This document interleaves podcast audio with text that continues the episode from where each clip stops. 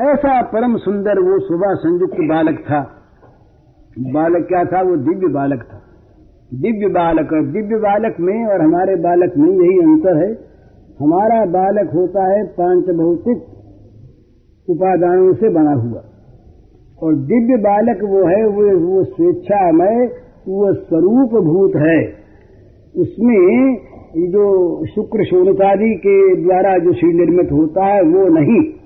वो शरीर दिव्य है, उसके सारे अंगोपांग दिव्य है, उसके सारी जो धातु हैं, वे दिव्य हैं। तो वो बालक कथन मात्र को ये वास्तव में तो ये भजेंद्र नंदन का जो अनंत स्वरूप शेष है, वो शेष ही यहाँ पर बालक बनकर बलदेव जी के रूप में आया। तो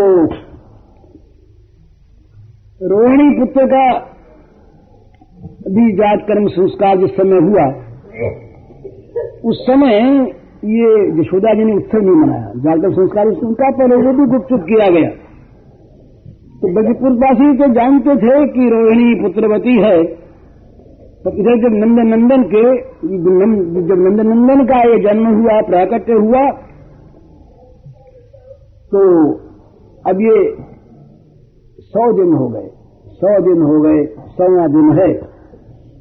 तो अब तक भी ये दोनों भाई परस्पर मिले नहीं। तो नंद बाबा ने और रोहिणी और यशोदा के मन में भी आया कि भाई ये कहाँ तक होगा? तो नंद बाबा ने सोचा कि आज एक काम करें, सवा दिन उत्सव मनाना है और कोई न कोई उपाय करेंगे जिससे इनका नामकरण संस्कार भी हो जाए। तो बालक युगल इदम अपजगालया लंबनाथम लंबनताम नितराम अर्हति इतस्तदीय जनन्यो स्वयं तल्लालनाय लालसा धन्यो तत्र च परस्पर तदाशक्तोर नाना स्प्रिय गृह कार्य पर्यापन व्यसनयोर युगपत तद युगल से पृथक वकलनम दुर्बलम। इन्होंने सोचा कि इन दोनों बालकों को अब अलग अलग न रख के साथ रखना चाहिए। ये श्याम गौर दोनों साथ साथ रहें क्योंकि इनकी माताएँ भी मिलजुल कर रहना चाहती है। रोहिणी का मन नहीं लगता। श्री कृष्ण के पास आए बिना मन नहीं लगता। और दाऊ को अकेले छोड़ के आना मैया चाहती भी नहीं।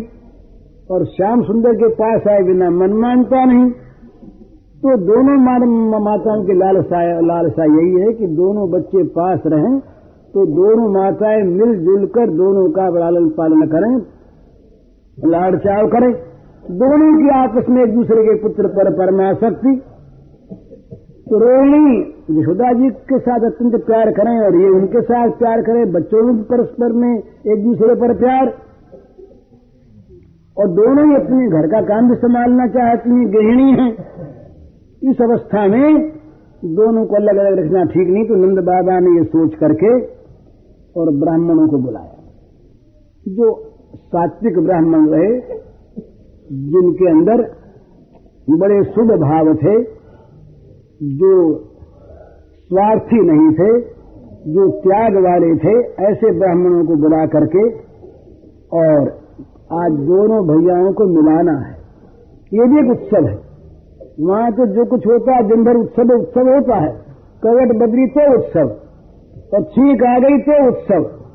वहाँ तो परमोत्सव मैं बन गया है नंदगृह। तो आज दोनों को मिलाना है। इसका शुभ मुहूर्त निश्चित हो गया। बाजे बजने लगे, बड़ी सुंदरियाँ सब मंगल गीत गाने लगी, ब्राह्मण स्वस्ति वाचन करने लगे, बड़ी जय ध्वनि हुई। अब ये रोहिणी नंदन बलदाऊ जी को ला करके और मणि के पर्यंक पर, मणियों से बना हुआ जो सुंदर पलंग था, उस पर यशोदा नंदन के पास ला करके उनको भी बैठा दिया। तो दोनों माताओं ने दोनों भैयाओं का मिलन करवाया। प्रथम मिलन हुआ। इस अपूर्व सम्मेलन को देख करके ब्रजवासियों को इतना आनंद हुआ कि वो निर्निमेश नेत्रों से, निर्निमेश माने आँखों की पलकें पड़नी बंद हो गई। इस प्रकार वे आनंद प्रमत्त होकर के देखने लगे। अब दोनों भाइयों की आँखें मिली।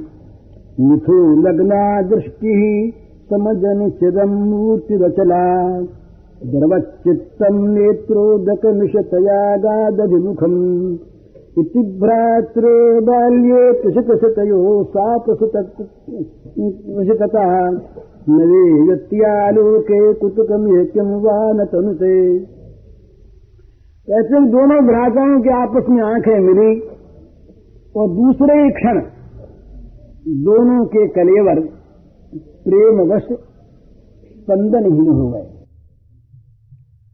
बहुत देर तक दोनों एक दूसरे को देख करके इस प्रकार से अचल रहे, ध्यानस्थ हो गए। उनकी कमनीय मूर्ति जो है, ये अचल और शांत हो गई दोनों की।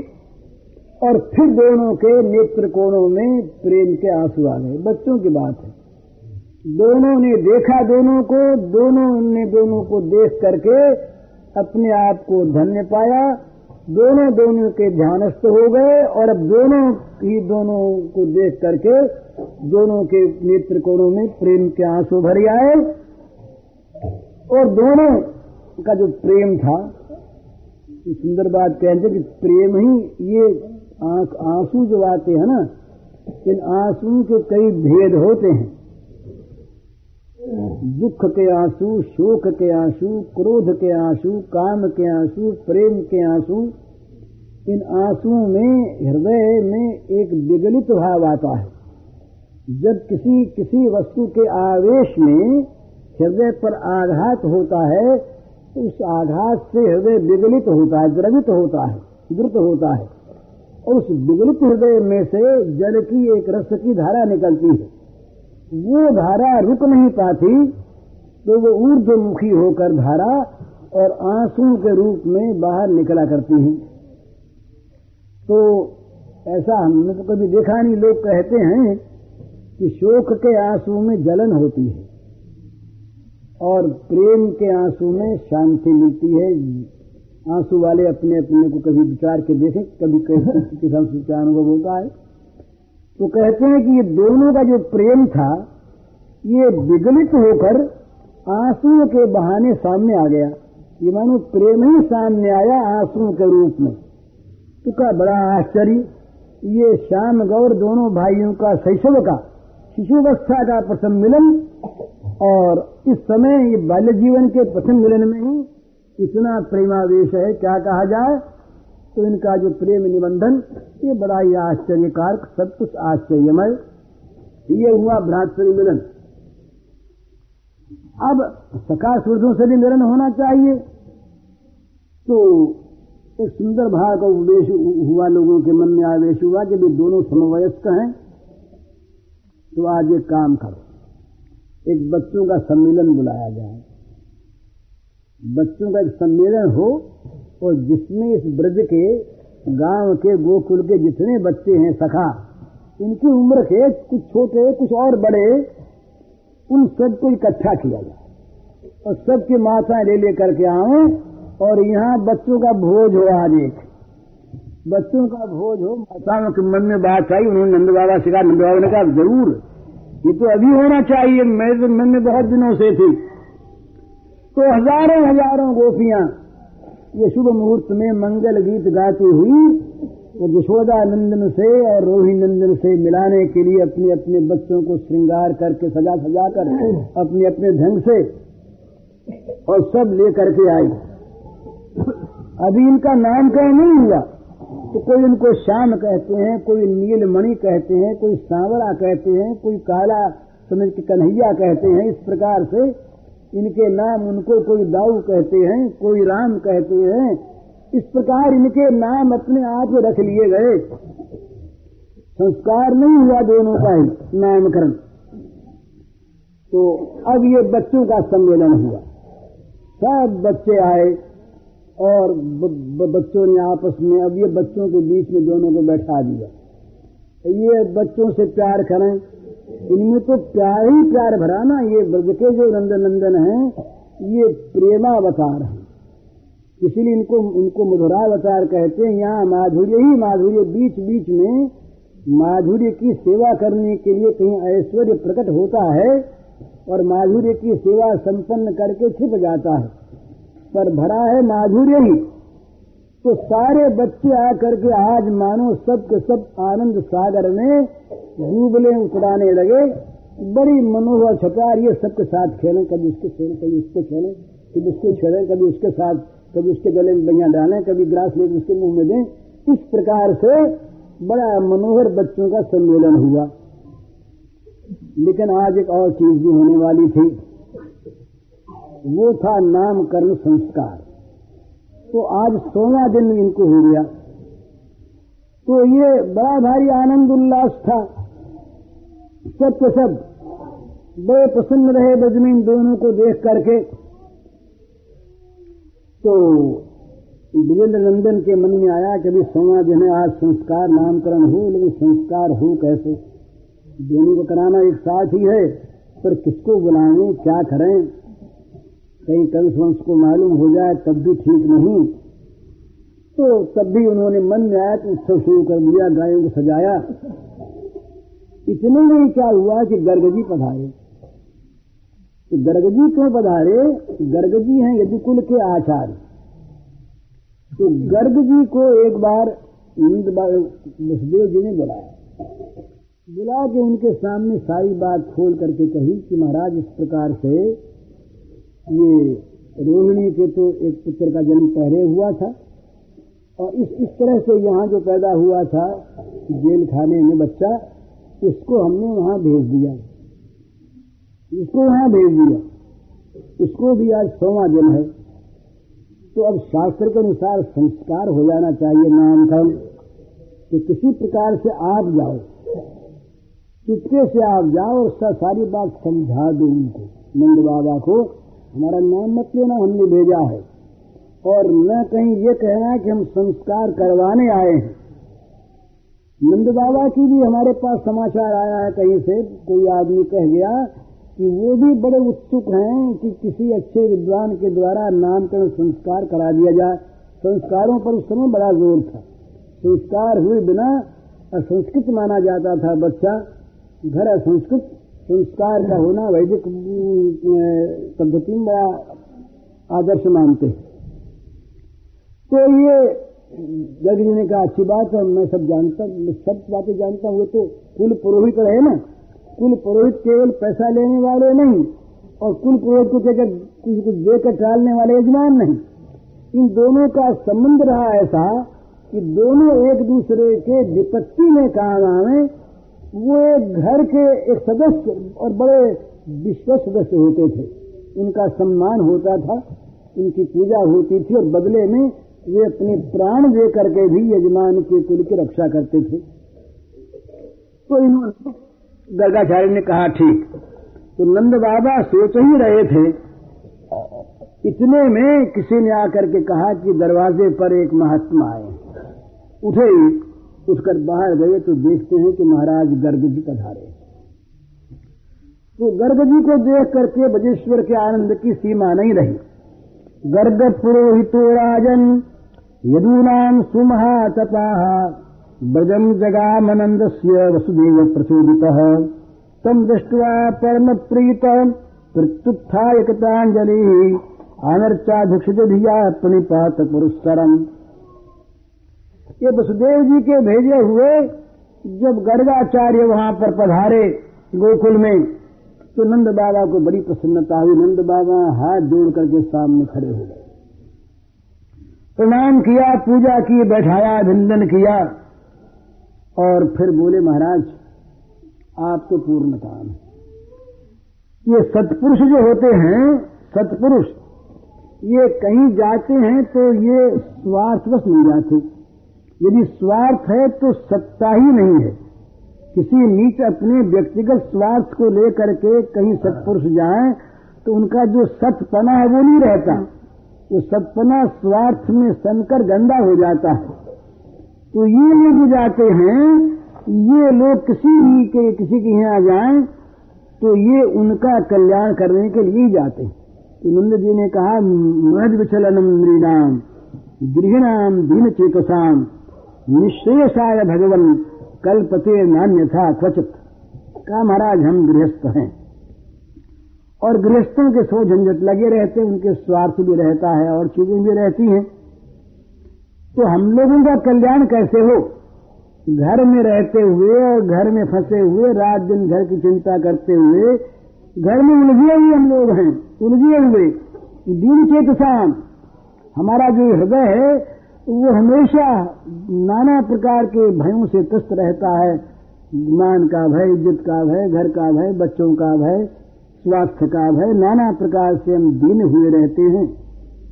तो महाराज, आप जो पधारे हैं तो हम तो ये समझते हैं कि आप इसीलिए पधारे हैं कि गृहस्थ तो हमारे यहाँ आ नहीं सकते। बेचारे काम काज घर का छोड़ करके और हमारे यहाँ कब आवे, कैसे आवे?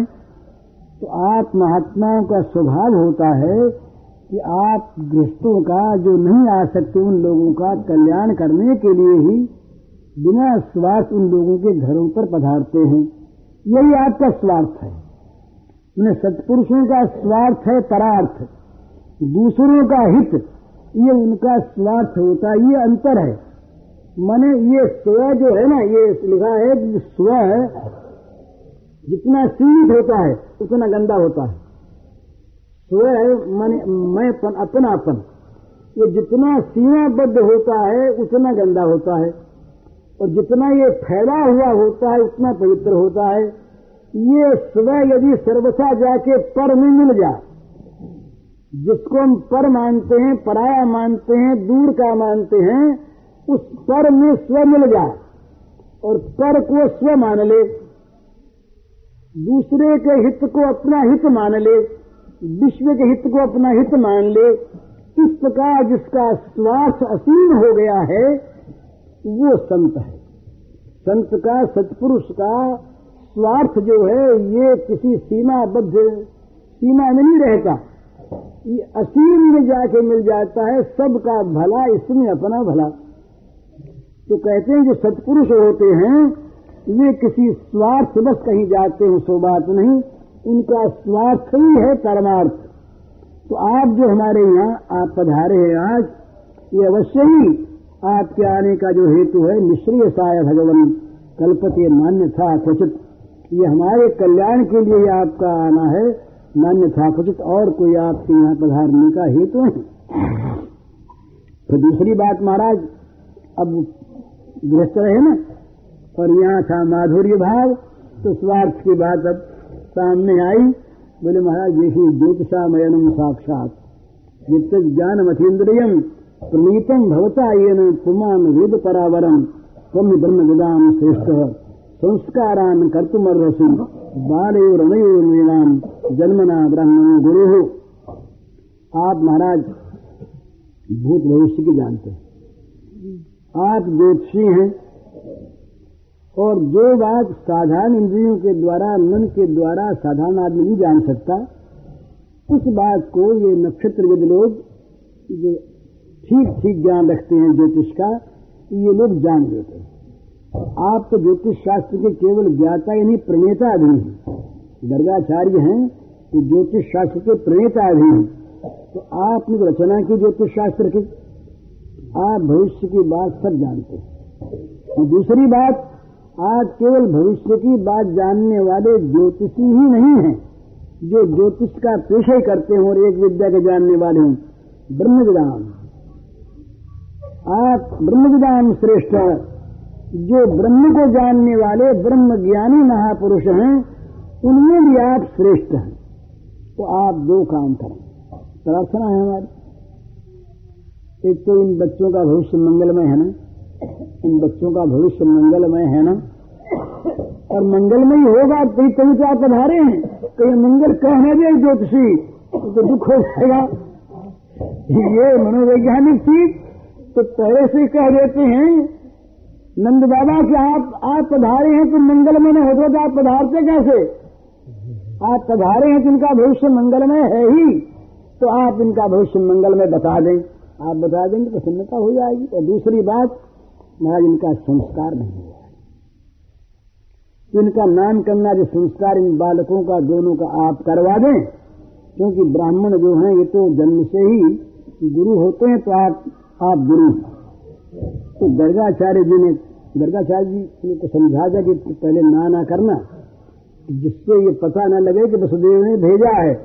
मंदिर से तो कोई बात छिपी नहीं रखनी है, पर ये बात राष्ट्र न हो जाए, फैल न जाए, जिसके कंस तक न आ जाए, इसलिए।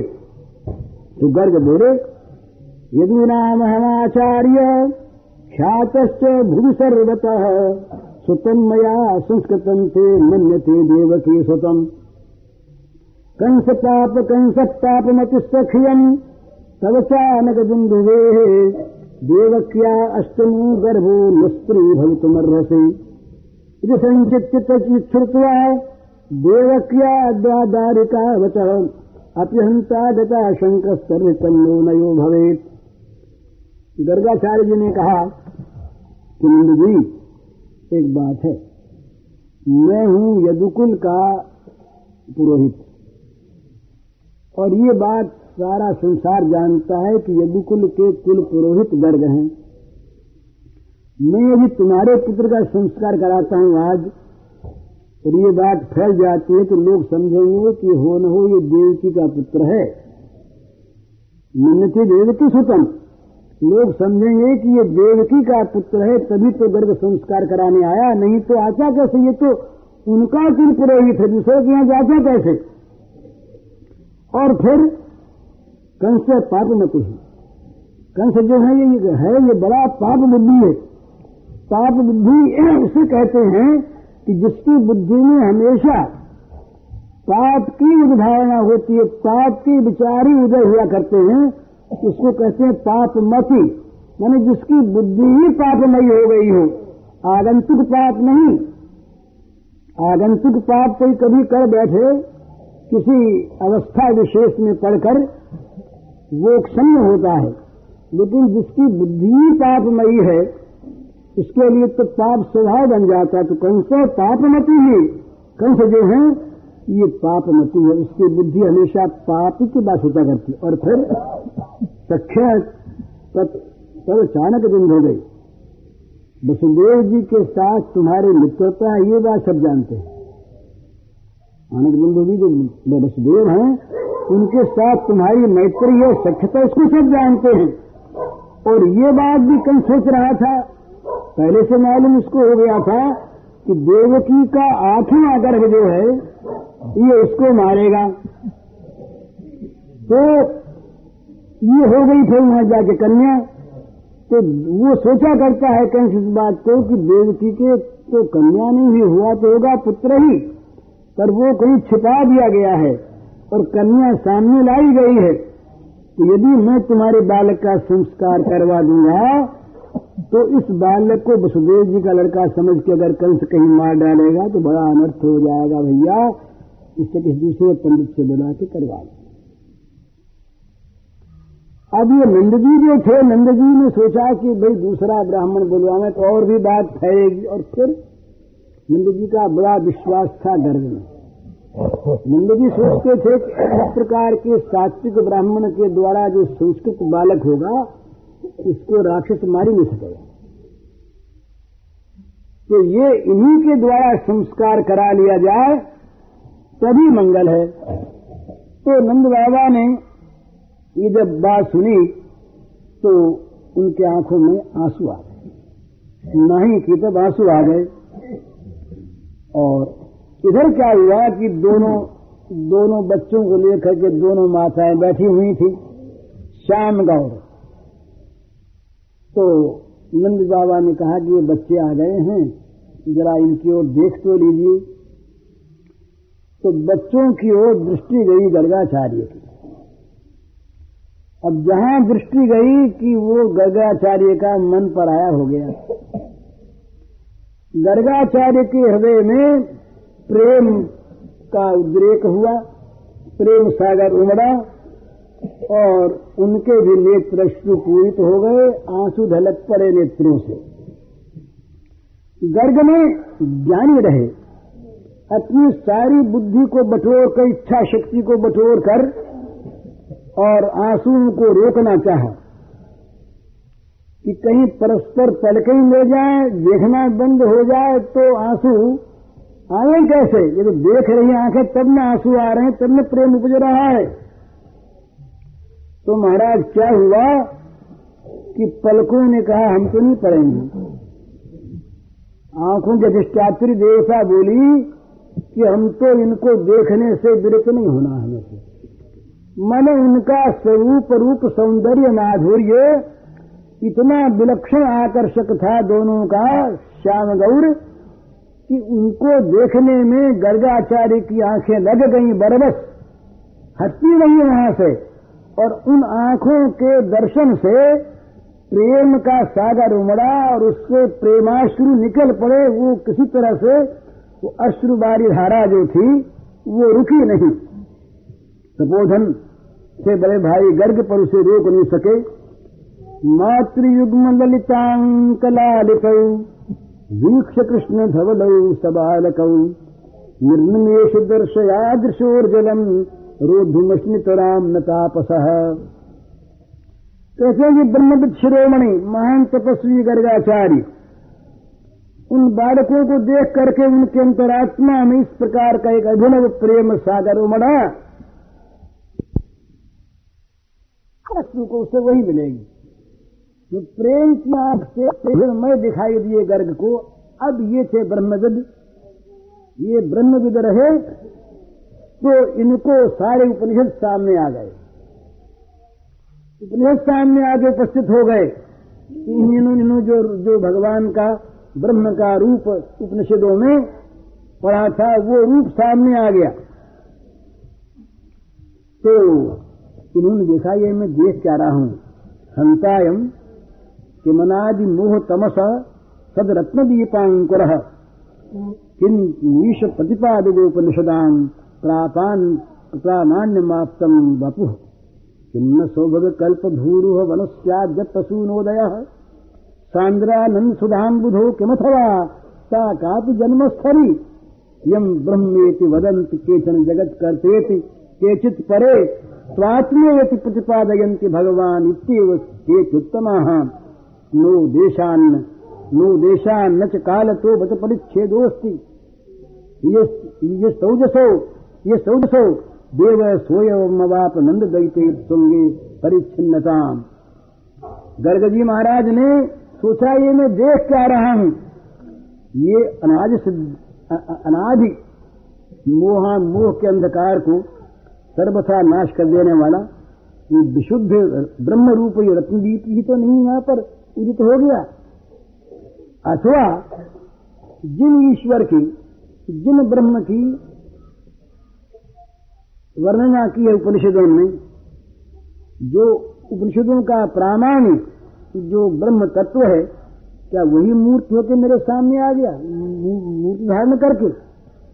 अथवा ये हमारा जो सौभाग्य है तो सौभाग्य रूपी कल्प वृक्ष भी यहाँ, ये तो यहाँ पर नहीं आ गया। उदित हो गया हमारा सौभाग्य। अथवा शास्त्र और संत जिन आनंद सुधा सागर का निरंतर गान किया करते हैं, वही तो मूर्त होकर नहीं आ गया। ये पहले शंकाएँ हुई शंकाएँ ये प्रश्न हुई, जिज्ञासा मन में आई, और जिज्ञासा के समाधान हो गया। गर्ग ने कहा, जान गया यम ब्रह्मे के वदंत केचन जगत करते केचित परे। जिसे कुछ लोग ब्रह्म कहते हैं, कुछ मनीषी जिसे जगत का कर्ता कह के पुकारते हैं, कुछ प्राणी जिसे परमात्मा कहते हैं, कुछ जिसको भगवान कहते हैं, जो देश काल से परिचिन्न नहीं है।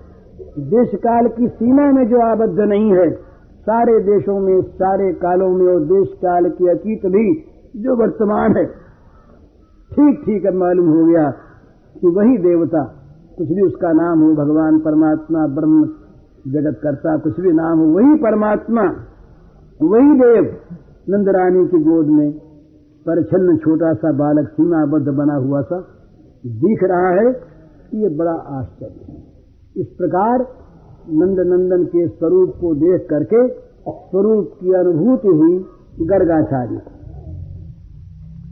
अब तो गर्गाचार्य का प्रेम और बढ़ा। उनके नेत्रों से अश्रु प्रवाह होने लगा और अब उस, अब उनके मन में आया, यहाँ भाव पैदा हो गया, सेवक भाव आ गया। तो मन में आया कि जरा लपक के चरण पकड़ ले। अब गर्गाचार्य, आचार्य हैं, वृद्धावस्था है, और वसुदेव जी के कुल पुरोहित हैं, अस्सी वर्ष से ऊँचे हैं बूढ़े हो गए। लेकिन मन में आता है कि जरा चरण पकड़ लें, चरणों की धूल ले लें। अरे ब्रह्म आज, भगवान आज, परमात्मा आज, ये छोटा सा, नन्हा सा बालक रूप धर के आ गया, ये चरण कब मिलेंगे? पर ये तो नहीं मिलते। लेकिन सोचा कि लोग कहेंगे, बूढ़ा पागल हो गया। पादौ दधाम यदि मांग बलिता जनोयम उन्मत्त में वक्षस चेत करो मैं मैं यदि नंदन नंदन के चंद युगलों को धारण कर लेता हूँ तो लोग कहेंगे, उन्मत्त हो गया, पागल हो गया। और यदि मैं बक्षस चेत करो, अरे नहीं चरण पकड़े, उठा के हृदय से लगा दिया तब भी लोग यही समझेंगे कि पागल ही है। तो ये करूँ, ये न भी करूँ, लेकिन क्या करूँ, मेरा जो, मेरी जो उत्कंठा है, ये मेरे धैर्य के बंधन को काटे डालती है। दो कंठ में वही लविस्वत धैर्य बंधन मेरा जो धैर्य का बंधन है, ये कटा जा रहा है, मानता नहीं। तो एक क्षण के लिए तो उन्होंने रोका अपने रुक नहीं सके, उसके बाद एक नया भाव आया करे देख लिया ना। आँखों ने देख लिया न, जन्माद्य साधु सफलम, सफल एच नेत्रे, विद्या तप कुलम हो सफलम समस्तम। आचार्यता भगवती यदोकुल माँ मध्य हंत नितरा मकरोत्कतार्थम गर्गाचार्य प्रसन्न होकर के बोले, बस आज मेरा जन्म धारण सफल हो गया। मेरे नेत्र सफल हो गए। मेरी विद्या, मेरा तप, मेरा कुल। ये बताते हैं गर्गे आचार्य की जो कुल सदाचार में प्रवृत्त करा के भगवान में लगा दे, वो कुल सफल। जिसका कुल। और जो तप संसार के दुखों से हटा करके भगवान में जोड़ दे, वो तप सफल हो गया। और जो विद्या अविद्या को हटाकर, संसार की मोह माया को हटाकर, अध्यात्म में भगवान में जोड़ दे, वो विद्या सफल। और वो जो शरीर भगवान की सेवा में समर्पित हो जाए, वो शरीर सफल। और कहा, मेरा तो सब सफल हो गया आज मेरा, मेरी पुरोहित सफल हो गई। इसको बड़ा नीच पेशा माना है। ब्राह्मणों ने कहा है कि पुरोहिती जो है ये कोई अच्छा पेशा नहीं है नीचा पेशा है। तो वशिष्ठ ने बताया कि मैंने रघुकुल की पुरोहित क्यों स्वीकार की? इसलिए कि इसमें राम अवतार लेंगे, भगवान राम का अवतार होगा, तब उनके गुरु कहलाने का सौभाग्य प्राप्त होगा मुझको। इसलिए नीच पेशा होने पर भी पुरोहित स्वीकार कर ली। गर्गाचार्य वही कहते कि आचार्यता भगवती ही ये दो कुलस्य मामक जहंत नितयामक उत्कृतार्थम मेरी जो आचार्यता, पुरोहिती, ये गुरुपण यदुकुल का जो आचार्यपन ये आचार्यता रूप जो भगवती है, इस भगवती ने बड़ी कृपा की कि मुझको यदुकुल की आचार्यता का आश्रय दिया। कहीं और किसी का कुल पुरोहित होता? अरे किसी राक्षस के ही हैं जाकर पुरुष बन जाता, शुक्राचार्य की तरह से तो आके फूटती। मुश्किल है। तो यदुकुल की आचार्यता मुझे जो प्राप्त हुई, इस आचार्यता ने ही मुझ पर बड़ी कृपा करके, अनुकंपा करके मुझे कृतार्थ कर दिया। इस प्रकार से बड़ी भारी उनको आनंद की प्राप्ति हुई सीमा नहीं, आनंद नहीं रही आनंद की बड़े मुनि प्रसन्न हो गए। तब बोले, नंद बाबा ने कहा कि बाबा देखो एक बात है। आपने कहा कि हम कराएँगे नहीं नाम संस्कार, कंस को पता लगेगा। हमारे यहाँ एक गौशाला है। और गौशाला में कोई नहीं जाता। बड़ा वित्त स्थान है। तो आप एक काम करो, वहाँ ज़्यादा आडंबर मत करो। और पूजा जरा जल्दी से समाप्त कर दो। बस स्वस्ति वाचन करके बालक का नामकरण संस्कार कर दो। और पीछे सब होता रहेगा। केवल आपके हाथों से ये स्वस्ति आपके मुँह से स्वस्ति वाचन हो जाए और आपके मुख के द्वारा इनका नामकरण हो जाए, ये द्विजाति समुचित है। तो अलक्षितोस्मिन रहसी मामकैरपी गो ब्रजे कुरुद्विजात संस्कारम स्वस्ति वाचन पूर्वकम नंद बाबा ने कहा, आचार्य जी, आप चुपचाप इस एकांत गौशाला में केवल स्वस्ति वाचन करके इस बालक का विजाति समुचित नाम संस्करण संस्कार कर दीजिए और मैं किसी को बुलाऊं, बुलाऊँगा नहीं। यहाँ गोकुल में भी किसी को न्योता उता नहीं दिए सगे संबंधियों को भी नहीं घर वालों को भी नहीं। आप चुपचाप कर दीजिए, किसी को जानने नहीं पाएगा। ये तो आए इसी काम के लिए थे। दरगाचार्य तो इसी उद्देश्य को लेकर के आए थे। सुखदेव जी कहते एवं संप्रार्थितो विप्रह स्वचकीर्षितमेव तत् चकार नामकरणम गूढ़ो रहस्य बालयो। हो सुखदेव जी कहते हैं कि गर्गाचार्य को संस्कार करने के लिए आए थे चाहते यही थे ये उनके मन की बात। तो, तो जब नंद बाबा ने कहा कि इस प्रकार अकेले में हाँ बोलिए तो काम थे। ये किसी को मालूम नहीं होना चाहिए, फिर क्या हरज है? और स्वस्ति वाचन करके हम तो नामकरण कर देंगे। और मन में एक आनंद छाया कि इनका नामकरण करने वाले कहलाएँगे हम। अरे, एक दिन की बात नहीं है। ये तो युग युगों तक ये कृष्णकाल बलराम का नामकरण किसने किया, बोले गर्ग ने किया। किसी बड़े आदमी के बालक से भी संपर्क हो जाए तो मनुष्य अपने को धन्य मानता है तो ये तो विश्व पालक है, ये बालक नहीं। विश्व पालक जो बालक बन के आज यहाँ पर उदय हुए हुए हुए हैं, ये भगवान का जो उदय है, यहाँ पर अगर हम, अगर हमें आज ये आचार्यत्व मिलता है तो इसे खोना नहीं। ये तो बड़े मौके की चीज़ मिली तो उनका चलो जल्दी कर। तो अंदर ले गए, गौशाला में बाहर सब पहरे वहरे बैठ गए, और भगवान की योग माया तो थी ही। किसको पता लगता?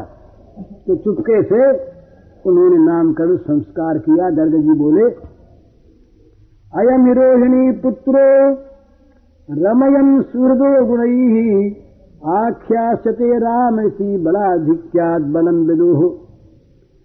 नाम पृथक भावात संकर्षण मुसंच्युत आसन वर्णाश्रयो गृहतून युगम तनूः। शुक्लो रक्तस्तथा पीत इदानीम् कृष्णताम् गतः।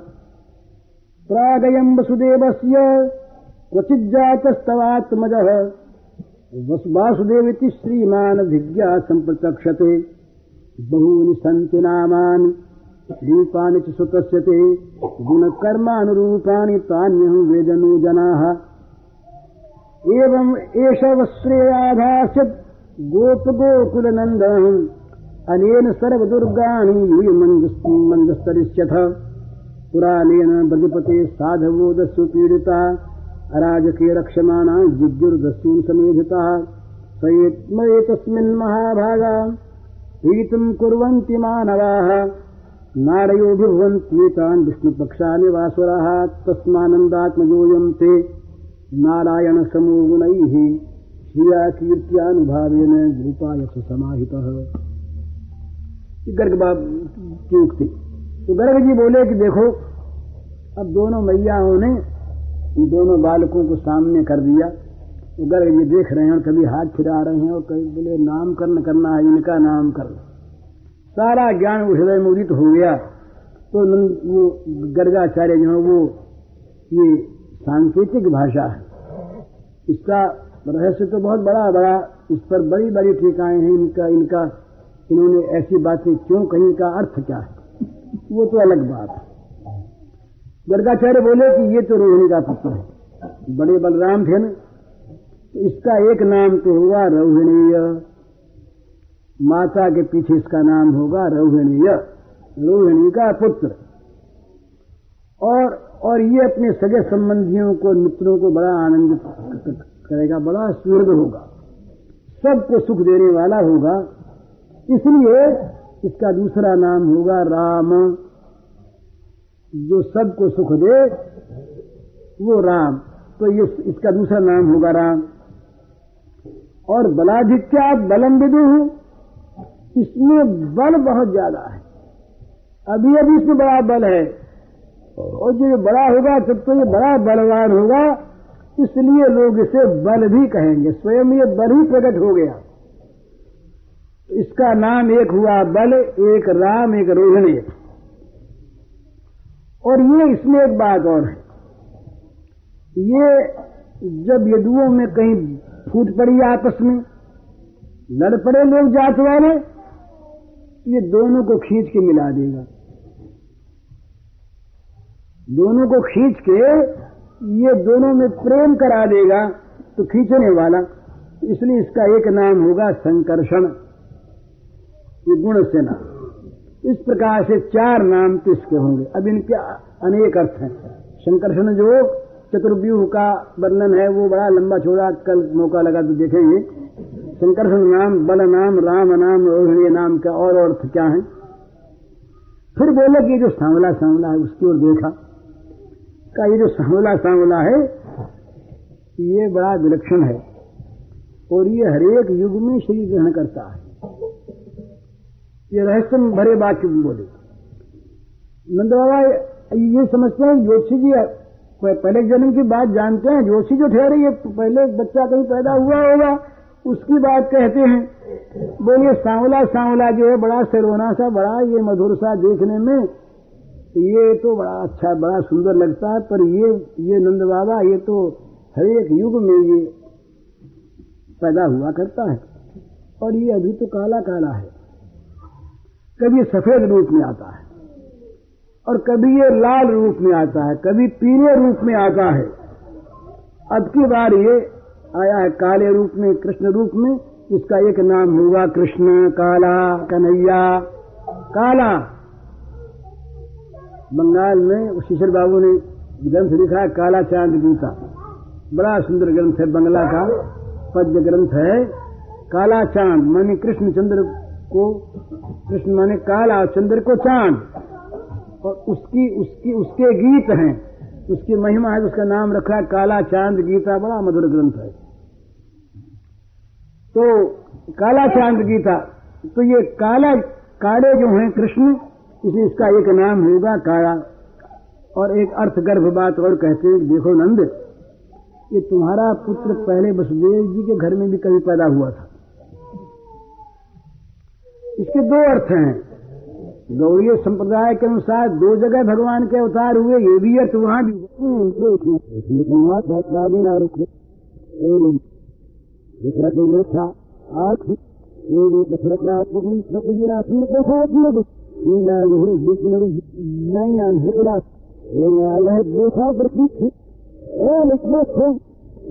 इस रहस्य को जानने वाले जो लोग हैं वो इसे कहेंगे श्रीमान वासुदेव।